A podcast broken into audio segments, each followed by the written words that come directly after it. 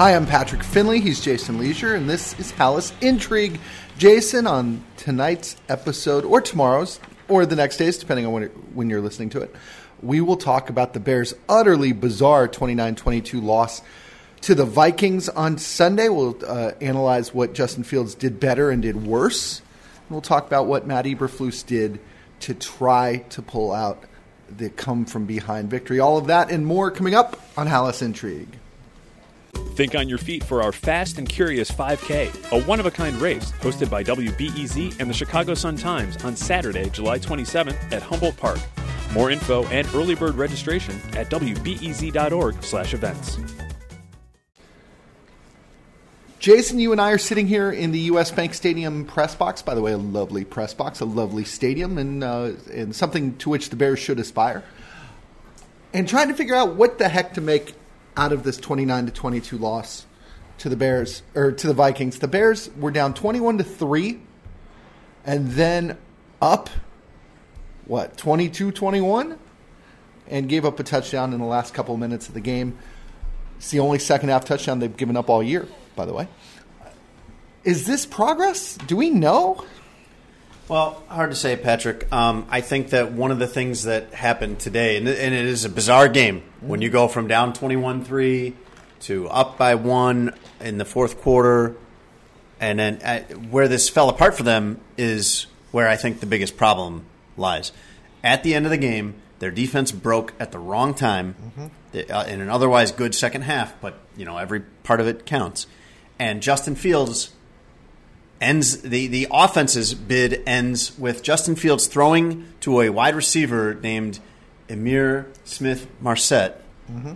whom the Bears claimed off waivers from the Vikings in their effort to find cheap and available wide receivers, and he gets stripped and they lose the game. And so you see uh, various other issues too. You see offensive line problems. Hey, we're used to that, right?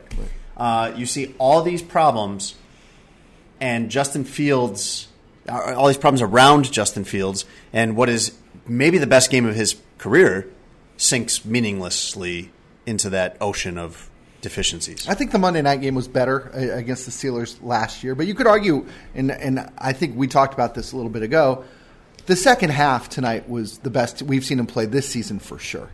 Uh, and he had the opportunity that I think Bears fans are curious about and that we are curious about, which is what happens when it's up to him to go win them the game. And he had the opportunity to do that. Gets the ball with about two minutes left. Uh, the operation isn't, I mean, the Bears said they were happy with the operation, but there was a sack there. A couple of the big gains he got were little flips to David Montgomery, and David Montgomery did all the work. But at the end of the day, Ihmir Smith Marsette has got the ball at the 39 going in and it and has an opportunity on the left hand sideline to step out of bounds. He doesn't. He tries to cut it up, thinking that the safety had overplayed him a little bit. And the safety literally just yanks the ball out yep. of his hands. That is something that is unacceptable, whether you are a waiver wire acquisition uh, at the start of the season or a you know ten year starter. And it really robbed us of an opportunity to see what Justin could do. That's a real big problem because you need to see what he can do, and this would have been the perfect opportunity to evaluate him in just a night. You couldn't have drawn up a better situation, Pet. Right. Let's see Justin Fields two minute drill, down seven, one timeout against a decent team. Like this is a great time to find out what you've got in Justin Fields. And if Ihmir Smith Marsette, it, let's just say if he doesn't get stripped, they're mm. at the 39. They probably burn a timeout in that case, and they've got over a minute left if he just steps out of bounds, you're talking about them being at the 42 yard line, at the Minnesota 42, with a minute seven and a timeout that is plenty with which to work. Yep. And you are robbed of seeing what Justin Fields would do in that situation. Maybe he makes a play you never forget. Maybe he makes an incredible play to win the game, and you say, maybe this is it. Maybe the Bears, in their infinite ways to lose, come up with some other debacle. But you just have to imagine it. Right I, it doesn't exist. Maybe what they, exists is Cam Dantzler running the other way with the ball, and the game's over. Yeah, maybe. I mean, maybe they score, and maybe they go for two, maybe they win the game. You, you don't know, but the issue, the issue is that the Bears have surrounded Fields with a lot of with a lot of players who, on most teams, wouldn't and shouldn't be playing. uh, Smith Marsette wouldn't be playing on the Vikings. Yeah, because they cut him. And we've talked all season about how they are hampering his development. The Bears are for for a whole lot of reasons. Some of them play calling, some of them you know personnel. I, I think you and I both come down on the fact that the personnel deficiency is worse than the play calling deficiency for sure. And now we saw very plainly what happens when you trust a guy like that. Yeah, you saw issues with the offensive line too. I mean, there was a play where Sam Mustipher snapped the ball into Justin Fields' gut. At, I think they were at their own 14. That's a drive ender for the Bears. First down, you snap like you get you end up at second and 11 from the 13. Like you, they're not climbing out of that, and of course they didn't climb out of that. Um, I don't think that this offensive line is working. Although Justin Fields navigated pressure pretty well mm-hmm. today, he had pretty good sense in the pocket. He had pretty good patience. He said he felt like he kind of slowed down and played the way he wanted to play. Um, but I don't know where any of the solutions to this are. I mean, the solutions are to go back in time and do a better job if you're Ryan Poles in the offseason, which I think all of us were saying that he needed to. Right. This is not this is not a uh, playing the result situation. Mm-hmm. This is we knew that they had to strip it down a little bit and they had to cut costs and they need to prioritize their opportunity for 2023 in free agency right. and in the draft. But not not going so far in that effort that you don't give Justin Fields enough to work with in 2022 because you there's nothing more important, Pat. Nope. Either him developing or him at least getting a legitimate chance to develop, and then you can see, okay, he's not it. Justin Fields' numbers today: 15 for 21 for 208 passing yards. He had his first passing touchdown in, since week one. It was a pop pass on a sweep. It was essentially a handoff, but it'll count. He had a passer rating of 118.8, and that should get him out of the basement among the NFL's starters. He only took two sacks, which, given the way he'd been getting hit lately, is an accomplishment. All in all, a pretty professional stat line for him. It's his and, first time over 100, I believe, in passer rating. Yeah, and just the context of this game, and Mark Potash is here and, and will join us shortly with his game balls, but, you know, the context of this game, Jason, where, you know, we've said all season, or I've said all season, that this is a team that can't play chase. This is a team that can't scramble to try to make up points. A team that can't be down twenty-one to three in the blink of an eye. And they were, and then they they managed to crawl back in and take a lead. You know, and some of it was because Matt Eberflus decided to be aggressive. Some of it was because he decided to be aggressive and failed, and and, and they scored kind of you know despite themselves. There were there was a touchdown at the end of the first half that was um, that was preceded by uh, Darnell Mooney's ridiculous uh, one-handed uh, catch for 39 yards. And then the Bears come back in the first drive of the second half and score there, go for two and miss it. And then Eberflus calls an onside kick. Yeah, I, I had just written about this, Jason, but you know they'd scored one touchdown in the previous eight quarters before the second quarter on Sunday. Now they score on back-to-back drives, and he decides that he wants to try and pull a fast one and, and get the ball back. I'm good with it because you know, in the back of my mind was still how much the Vikings had just run roughshod over exactly. the Bears. Uh, but that's the side of the head coach I hadn't seen before. Kind of a, a, little bit of an aggression out of him. This is a guy whose entire defensive ethos is don't take chances, don't take chances, don't take chances. And he did. And even though it didn't pay off, I think it taught us something about him. And it made perfect sense to me, like you were saying, about the way the way the game was going at that point. There was a lot of logic behind right. taking that risk. Right, Potsy, do you have a do you have the game balls? Sure do. Can you put your bag down first before you uh, come in? Your bag full of game balls. Yeah, yeah. Oh, as a quick reminder, Mark Potash uh, assigns a, a, game ball to uh, someone on offense, defense, and special teams. He should have no shortage of candidates today. And as he puts down his hefty sack of game balls, uh, he is now reaching into what is this burlap? He's reaching in to pull one out to symbolically hold it in the air while he awards the offensive game ball to. For the record, they're not actual game balls. They're just. I'm looking at them right now. It's award. It's a theater of the mind. Yeah. Okay. Sit down. All right. Thanks, Ben. Yeah, no, they're pretty easy today, I guess, for a Bears game that uh, I feel like was, uh, you know, I, I, think in the big picture, a step forward for for this team, and and uh, I, I, guess. Um, well, offense. I guess we'll get right into it. Offensively, Darnell Mooney, that catch was just. Yeah, I mean I give credit to Justin Fields. This was an important game for him, and maybe the most important uh, development was just that he's you know wasn't he wasn't going backwards. Okay. and that was good. But I have to say that catch by Darnell Mooney not only was it a fabulous catch, but I feel like it changed the momentum of the game. I, think it gave people hope. Uh, I think it it it uh, it had an effect on both teams, and you saw a pretty. Uh, pretty significant turn in the way this game went off of that fantastic catch. I mean, that was Odell Beckham Jr., right? Isn't that isn't that his forte? Um, so anyway, so he's clearly the uh, uh, gets the offensive game ball. Uh, defense. Whoa, whoa, whoa! So slow down. This is our excuse to analyze what you say and oh, okay. talk further about the game. Yeah. I, okay. I talked when when I talked to Mooney in the locker room. Mooney said that before the series started, he went up to Justin and he said, "Listen, man, we got to do something. You either got to take off and run, or we need to give the team a spark."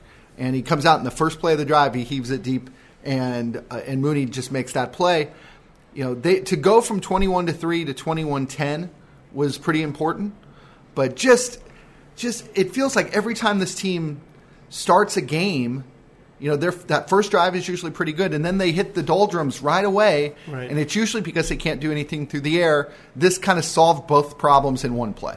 It did, and um, like I said, it, it, had a huge impact. I think all over the game. But uh, you know, it's this is a minor, minor point. It's never a bad thing to have your your guy on the on, on all the national highlights. You know what I'm saying? This is good. That's going to be a play that is going to get national attention. I think that's just a good thing for the Bears. I think it's a good thing for Darnell Mooney. I think that'll help him because you know he had kind of a rough start. I just think overall, for one play, normally in a loss, especially, you're not gonna, you're not going to give too much. Uh, emphasis on one play, but I just thought that was just a fabulous play by him and um, and you know, like you said, it, it, had an important thing. It gave them it, it gave them something that they hadn't been. Uh, it gave them a consistency in scoring that they had that they hadn't had. I don't know if that's a breakthrough. Maybe it'll change next week. Who knows? But I think it was still a, a, a that, that was one of one of the positives. One of the uh, and that's subtle positives, but just one of the positives out of a loss that sometimes gets kissed off, and I don't think should be. And to paraphrase Bill Veeck, fun is good, and nobody has accused the Bears of being fun this season. So something like that that pops up is never a bad thing. What do you got on defense, Potsy? On defense, I'm going with uh, a play that I think was obviously big in the game, but also big for a particular player, Kindle Vildor's interception, uh, which um, I guess I don't know the particular. I mean, we did I did talk to him, so it looked like he – it looked like he just made a good read and just you know it was a good play by him as far as uh, having a little bit of an idea of what was going to happen and, and, and reading the quarterback and it was not just one of those interceptions where hey I just happened to be in the right spot at the right time. He actually played you know played for that interception, got it. It had a, it, at that point in the game. That's where you thought, hey, they've done more than just been, been resilient. You know, they've done more than just stayed in this game. They could actually win it. And sure enough, they had a, a golden opportunity to do it. And I thought, good play by a player who really needed it because that secondary. Uh, I can't. I don't know if you can say got torched by uh, by Justin Jefferson because there weren't any really really huge, you know, big, um, uh, you know, long plays or whatever. But uh, boy, that uh, their um, their uh, uh, approach to stopping or I guess containing Justin Jefferson, I don't think worked very well at all. No, it, no, it didn't. And with Jaylon Johnson missing uh, today's game with with the quad injury he suffered in practice two and a half weeks ago. That Bears defensive backfield, particularly at corner, is not not very good right now. Uh, you wonder whether Jaylon will have a chance to play Thursday. I, I, think the upshot of him not playing today is yeah. is that you might get a rested and ready Jaylon Johnson at a time when the Commanders and the Bears aren't yeah. going to be. Uh, so we'll keep an eye on that this week. Potsy. Oh, Jason, what's well, up? Eddie Jackson actually said uh, when he was talking about Jaylon Johnson's absence today and how problematic it was and how problematic it, it always would be for them because he's by far their best corner. He said, Patrick, very matter of factly that he that Jaylon Johnson is going to be back on Thursday. It seemed that way because he. Uh, I know. I mean, I was wrong as it turned out, but uh, for he, he looked about as prepared to play for as a doubtful player has. Uh, no, you know, it's been it's been since 2020 that a player who's listed as doubtful has actually played in the game. It was Allen Robinson when he had a concussion. But generally, that's out. That means out. I think we've all learned that. And this, I could just tell by the way he was talking, and that he was talking on Friday, I think it was, that, that he was pretty a lot closer than doubtful. And you could also tell, just like you saw from um, I think it was Velus when he the week before he played. You could tell that he just physically looked good, even in the warm-ups. I mean, uh, um, he didn't do a whole lot, but he was doing more than than than normal. So he definitely looks ready, and probably needed a more today than they will on Thursday, as it turns out. But you know, time timing is everything. Uh, Thursday might be a more winnable game, though. And uh, who do you have on special teams? Special teams got to go with you know the Bears are just an unbelievable place kicking uh, role. You know anybody they throw in there now. Uh, irony of ironies just gets the job done. I, you can't ignore. Uh, first, I will say Dominique Robinson had a block. As it turns out, it was his block, and that and that was important too. But Cairo Santos, I mean, those aren't chip shot field goals he's making the last two weeks, right? I mean, I think he had what fifty one today and 50, 51, and 43? yeah, yeah. Uh, those are they were pretty important. Obviously, one gave him a lead. Um, just I think for this team having a dependable kicker uh, is is huge, and I have to admit. In the back of my mind, I'm bracing for him to hit some kind of slump when they need it the most. You know, the Bears. That's- That's how it works. But right now, he's going great. He's very dependable, and uh, he's uh, obviously, I think, pretty deserving uh, for the game ball on, on special teams. And we do forget because he came back on Monday that you know he did miss last week with the personal issue. I talked to him about just kind of you know him spending a couple of days away from kicking, about how he needed to get back in his daily rhythm and all of that. He certainly seems like he's done that. You know they had that onside kick, looked pretty good to me, uh, but uh, but Matt Matt Adams was just a split second late falling on it. Yes, that is that is true. That That'll do it for game balls. Thank you, Mark Potash. Um, uh, Jason, I want you to jump in here real quick before we go. Uh, the Bears are in an unusual position here where they they're going to play again on Thursday and then not again until the following Monday. This is as close to a bye as they're going to have until their actual bye, which is December what second week of December, something like that, the latest bye of the season. What do you think the next couple days are going to be like for them as they try to turn around and get ready for Washington? And and is the break going to be helpful, or are they still so young that that rest isn't a giant deal? The break is what I'm really interested in, Pat. I think the next few days, what you're going to see, they're playing Washington at home. That helps. Washington's terrible. They're one and four. They have Carson Wentz at quarterback. I think that you probably, as a lot of teams have to in this case, going Sunday to Thursday, you you can't change anything really. You don't really have the the luxury of making big changes. But it's that break after that where I think they have 11 days or so between the Washington game and the game at New England if you want to tinker with your offensive line, for example, that's the time to do it. And I just don't think this offensive line is working. I, they they obviously are, in theory, playing their best guys. So the guys behind them are not going to be upgrades. But it's time to reevaluate all options. Alex Leatherwood, I believe, would be back in play. Uh, I think he could be back in play now, couldn't he? But you know, Monday. probably not going to do that for the Washington game, but uh, you you need to really rethink the offensive line, and that break between Washington and New England is the time to do it. Yeah, and it seems like the opportunity would be uh, to move Lucas Patrick over from guard left guard to center and try and find somebody to plug in at left guard there, and, and maybe that's Leatherwood. Uh, I think he might, you know, that's where the Raiders decided he was best was at a guard position.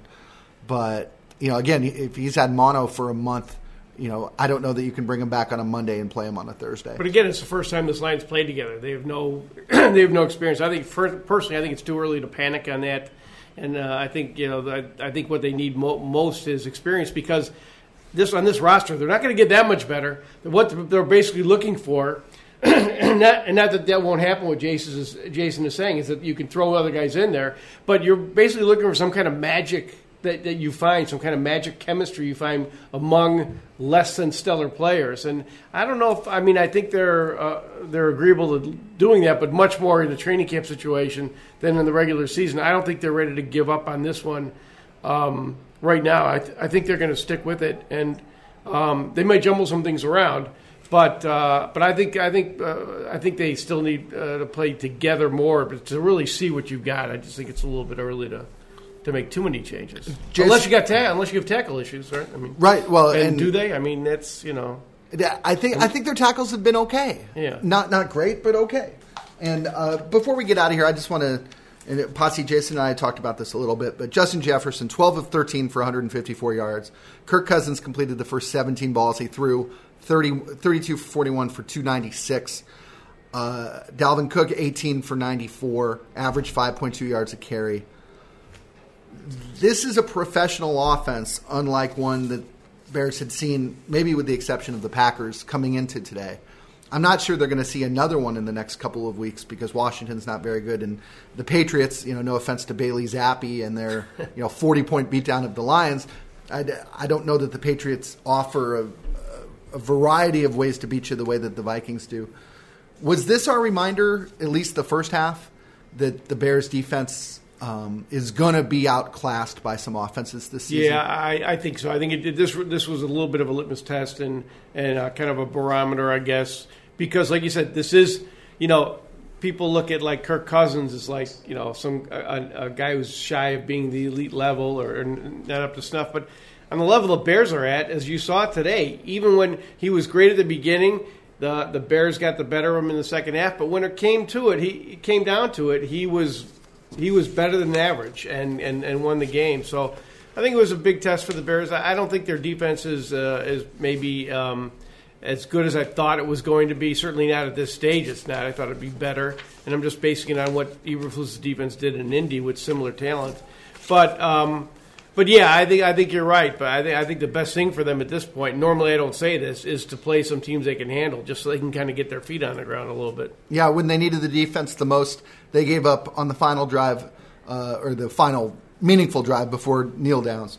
The Bears gave up first downs on third and one, third and four, third and five, third yeah. and eight, third and goal at the one. And even worse was they had first and fifteen, they had second and fourteen, they had like third and eight. I can't remember what they right. they, they they gave up. It was like they had this cushion that they were just asking for trouble. It's like they were afraid of the big play um, uh, when they really when when um, when the Vikings weren't in need of a big play. They had nine minutes left to, to get. I just didn't I didn't quite get that strategy because, like I mentioned in my story and we, we've talked about it, is that was a weird game winning uh, drive uh, from a defensive standpoint, and that there were no major lapses. There were no obvious, overt, you know, uh, missed, uh, you know, misplays or whatever. And uh, they just, uh, ta- you know, a good offense, just kind of tactically and efficiently, just uh, nickel and dimed them, and and that that made the difference in the game. But you know, that it was interesting for the Bears because fourth quarter, that's second half, that's been there uh, that's been their strength, second half defense. And, and when it came down to it, in a moment of extreme decision, as they say, uh, they failed. Jason used to laugh at me. I think was it last year or the year before that we talked about the Bears defense, and my declaration was that they didn't feel dangerous to me. They were just good. Uh, this defense to me is absolutely not dangerous. One sack, three quarterback hurries right. all day. Uh, that's, I mean, their their strength is playing a soft shell and, and uh, daring you to you know complete 17 straight in a row, which Kirk Cousins obliged. But uh, Jason, is there anything they can do to fix this up, or, or I mean, we're looking at Robert Quinn and you know Al-Quadin Muhammad. I mean, these pass rushers that they're relying on, Trevis Gipson. These aren't rookies. These are guys who shouldn't need time to adjust to this new system. These are guys who should be, you know, walk getting off the bus ready to rush the, rush the passer, right? Yeah, I think you're. Be- I, I agree with Mark. I thought things were going better defensively than they have now proven to have gone. And when you look at where they can improve, it would be there is some cause to believe that they could improve internally on defense. You expect at some point Kyler Gordon to play a lot better. Mm-hmm. Uh, Dominique Robinson, maybe, maybe they found something there in a late fifth round pick that he develops into more of a starting pass rusher by mid to three quarters season. I don't know. Um, and Roquan Smith, maybe we see some improvement from him as he continues to acclimate to the new scheme. I I do think their defense has been uh, surprisingly problematic, but there I, there's more personnel wise. There's more cause for optimism that things could turn around with what they have than there is on offense. Well, and also, Potsy, that's what these guys do well, right? Matt Eberflus has a head coaching job because he knows how to turn a roster of middling defensive players into a good defense. Uh, you'd think that just naturally that would be more likely to happen here than, say, the offense ma- right. making a big leap. And we've seen from a uh, outside of personnel, which you know you, only, you can only deal with what you have. Uh, this coaching staff has actually been pretty been pretty effective, I think, in building a team. I mean, they've tried to instill this uh, mental and this physical and mental toughness, this mental toughness that will make them resilient in games, and they have shown that on defense, even when they're not good. Mm-hmm. They've always been better in the second half. Uh, they've outlasted teams, and uh, you know they came up short this time. But uh, but if, if they can, excuse me, if they can do that. Um, then I think there's hope that uh, that they will improve also as the season goes on. You know, I just think the one thing we know we know about this team is that the, the ceiling is low. Right. Their ceiling is low, and, and they're only going to get so good. But I still say, uh, and I know you get, probably gets tired to hear it's early, it's early, it's early. But the first year of a program, um, I, I, don't know, I'm not making any judgments until at least the halfway point. So I'll give them that to show improvement. Um, and, and and we'll see what happens. But uh, you know, today, yeah. I, I, guess my point is they have consistently shown that something Eberflus wants to do. It wants his teams to be uh, regardless of talent, uh, is no matter how good or bad they are, he wants them to be better at the end of games than at the beginning, and they are. Now they just got to find a way to get better at the beginning of games. Right. And as a wise man once said, never underestimate the uh, mediocrity, mediocrity, of the NFL. NFL. Yes. Uh, the fact that the Bears have a very live chance to be three and three through six games tells you all you need to know about the teams they're playing. Uh, more right. so and than a them. chance to win a game that most a lot of teams would have gotten blown out like forty-five to ten right. by a by a better team than the Vikings or a team that's you know less prone to being to turning mediocre in an instant like the Vikings. That'll, nothing against the Vikings. nothing against the Vikings.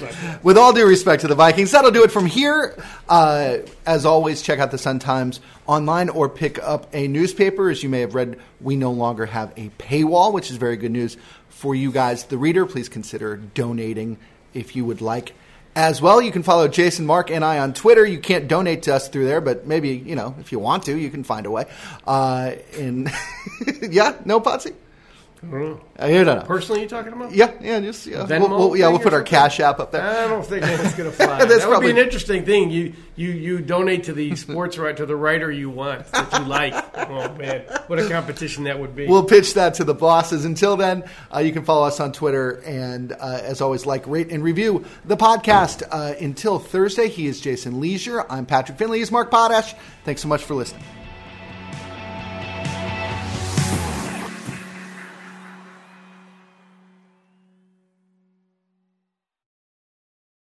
Thanks for listening to the news live on WBEZ and NPR. The WBEZ stream sounds great in the kitchen on your smart speaker and anywhere on the WBEZ app. Listen every day.